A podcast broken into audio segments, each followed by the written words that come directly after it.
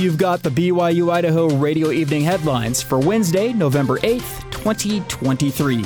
I'm Chandler Guadagnine.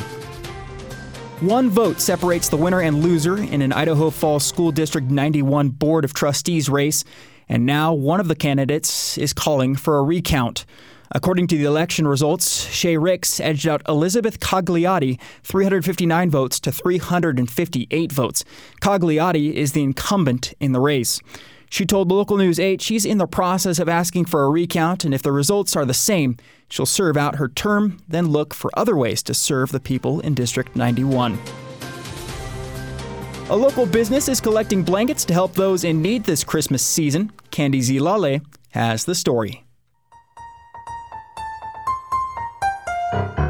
Tis almost the season, and what better way to get into the holiday spirit than giving? WaFd Bank in Rexburg is hosting its second annual blanket drive. Michelle Allred and Trevor Cox started the drive last year. It's our second annual community blanket drive, and it's to benefit the Family Crisis Center in Rexburg. Last year, the bank received about 175 blankets, and they hope to break that record this year. The idea for a blanket drive came after the Rexburg WaFd branch realized that they wanted to give back to the community.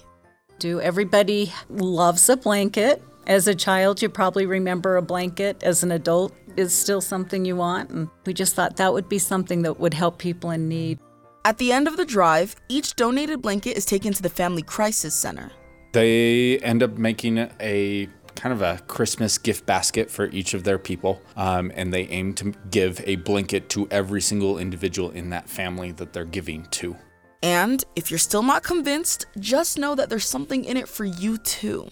Righteous Slice, we want to give a shout out to them as well. They've offered to donate a slice of pizza for everyone that donates as well. Donation times are Monday through Friday from 9 a.m. to 5 p.m. You can take a new store bought blanket or a homemade blanket down to WaFd at 80 North, 2nd East in Rexburg. For BYU Idaho Radio, I'm Candy Zilale.